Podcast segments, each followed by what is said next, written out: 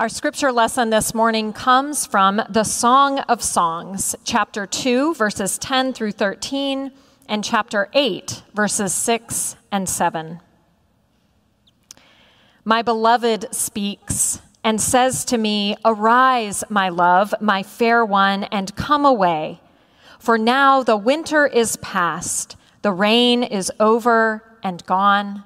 The flowers appear on the earth, the time of singing has come, and the voice of the turtle dove is heard in our land. The fig tree puts forth its figs, and the vines are in blossom. They give forth fragrance. Arise, my love, my fair one, and come away. Set me as a seal upon your heart, as a seal upon your arm. For love is strong as death, passion fierce as the grave. Its flashes are flashes of fire, a raging flame. Many waters cannot quench love, neither can floods drown it. If one offered for love all the wealth of one's house, it would be utterly scorned. This is the word of the Lord. Thanks be to God. Heather McGhee spent many years building a career as a public policy expert. A self proclaimed policy wonk, she investigates entrenched problems in the American economy rising debt, declining wages, shortfalls in tax revenue. In 2016, she was invited to a public television call in show to share her expertise when a man named Gary called in from North Carolina. To the great surprise of McGhee and the show's producer, and pretty much everyone watching, Gary said to McGhee, a black woman, I'm a white male and I'm prejudiced. He shared his opinions about black men and gangs and drugs and crime. Then he said, But I want to change. I want to know what I can do to become a better American. This was the last thing McGhee expected to hear on this show. As she put it, my career is about economic policy not thoughts and feelings. But when I opened my mouth to respond to this man on live television, the most surprising words came out.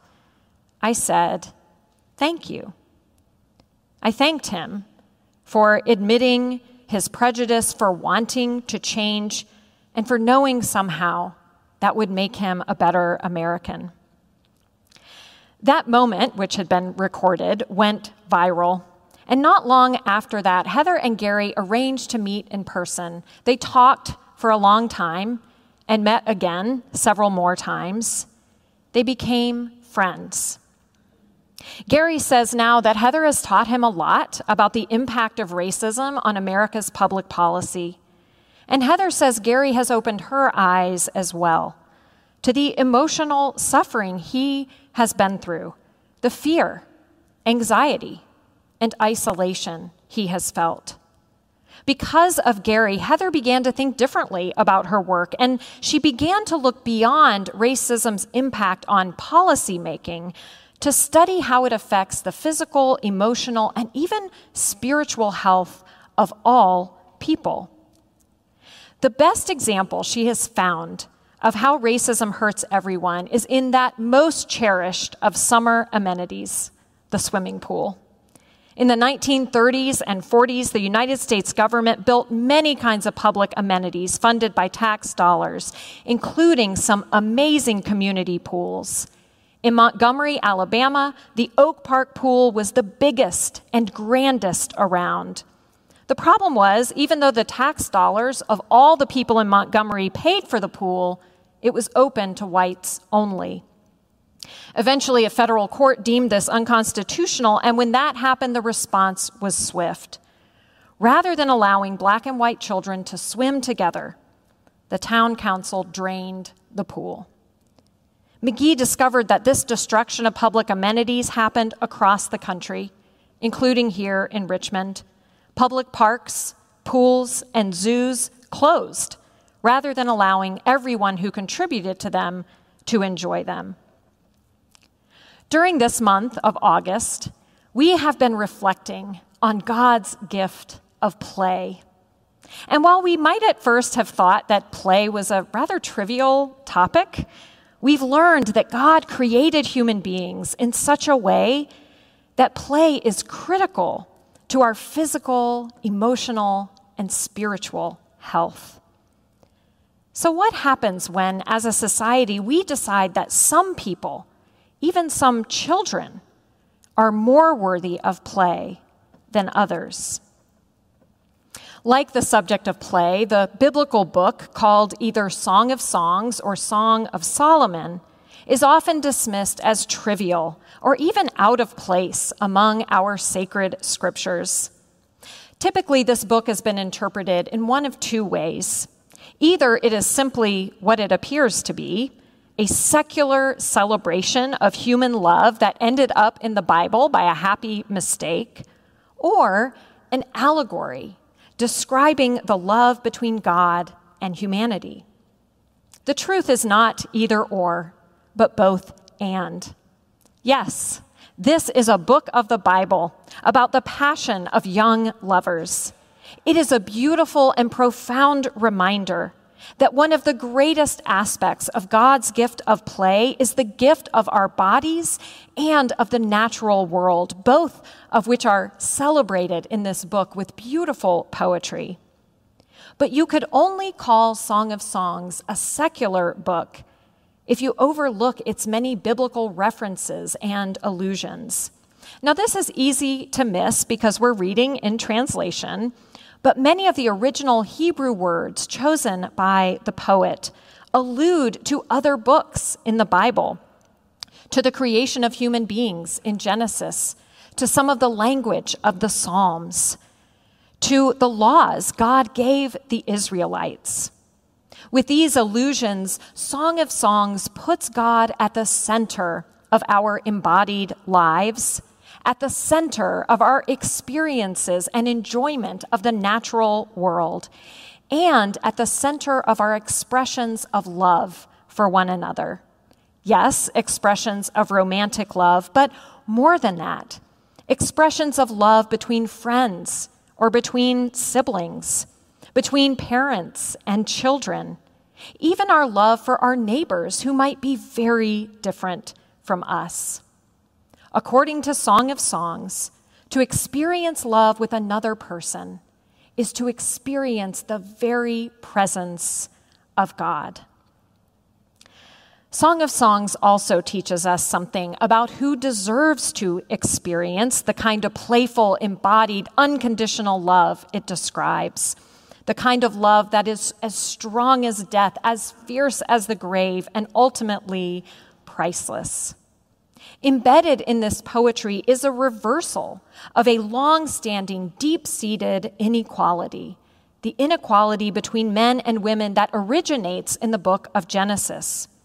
You might remember that after Eve gives Adam the forbidden apple to eat, God declares that she and all women will be subjugated to men. Your desire shall be for your husband, God tells the woman, and he shall rule over you. For many, this episode has provided a biblical basis for the subordination of women. But in the Song of Songs, we see something extraordinary happen. We witness two lovers in an equal partnership in which the woman speaks regularly and boldly proclaims, My beloved is mine and I am his. The Hebrew words here recall that episode in Genesis, leading biblical scholars to interpret these words as restoring men and women to the equal partnership they shared when God first created them in God's own image. It turns out that Song of Songs is neither trivial nor out of place in our Bible. It is sacred scripture, teaching us that every person is worthy of friendship and love. And every person deserves to express that love through embodied, life giving play. Ultimately, that's what play is an embodied, joyful, shared expression of love, whether between children on the playground, lovers enjoying each other's company, or time spent cultivating our awareness of God's presence. Play is an expression of love. Throughout its history, the Christian church and we, the people who make up that church, have struggled to practice the unconditional love that we preach. Of all the challenging news we've been hearing this summer, I have found none of it as disturbing as the discovery of mass graves in Canada, which revealed the government practice of forcing Indigenous children to attend boarding schools.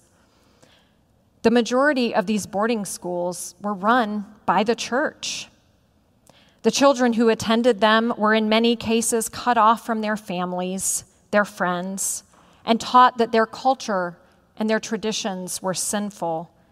Many were neglected and abused, denied not just the carefree play of childhood, but food and shelter and safety from the adults charged to care for them. This didn't just happen in Canada, but here in the US as well. This deeply painful history is really hard to look at. It's hard to talk about. And yet, until we acknowledge it and repent of the ways we have distorted our theology to suggest that some people are more deserving of things that we simply take for granted quality education and housing, purposeful work, safe play.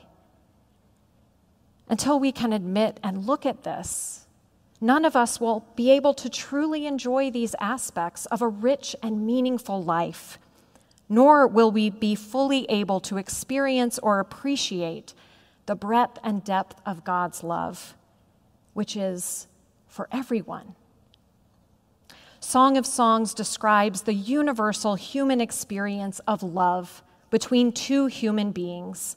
Love expressed in a joyful, playful dance. Love strong enough to overcome all the obstacles in its path. Love that is a pattern and a template for God's unconditional love for us. Song of Songs reminds us that this is an equal opportunity love. Either we all deserve it or none of us do. Either we are all deeply, truly, intimately, and infinitely valued by God, or none of us are. This is the message Jesus shared, both in his teachings and even more powerfully in the way that he interacted with all kinds of people. Jesus extended unconditional love and healing to the rich and poor, Gentile and Jew, men and women, adults and children alike. His equal opportunity love is what made him and what makes him even now so compelling and so offensive. And it is this kind of love he invites us to extend to all people without distinction. Now, doing that, extending that kind of love, answering Jesus' call, there is nothing easy about it. We live in a society that has been systematically and intentionally divided so that in our workplaces, our schools, our churches, our social gatherings, all the places we and our children play, most of the time we're interacting with people a lot like us. I don't know about you, but I empathize with Gary, that man who called into the show to admit his prejudice and to admit that as much as he wants to change, he doesn't know what to do to make things better. I feel that way most days.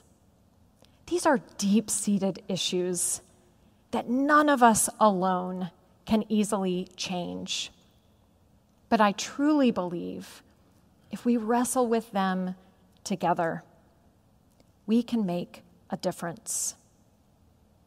This month, while we're considering play We can use play as a lens through which to look at the world around us and see who gets to play and how their play is encouraged or inhibited. We can start by looking at the most tangible forms of play around us in our city, in our neighborhoods, playgrounds, pools, community centers. Who has access to these and who does not? What condition are they in and why? It's okay if we don't have the answers to how to fix the discrepancies we see. Sometimes noticing them is a first step.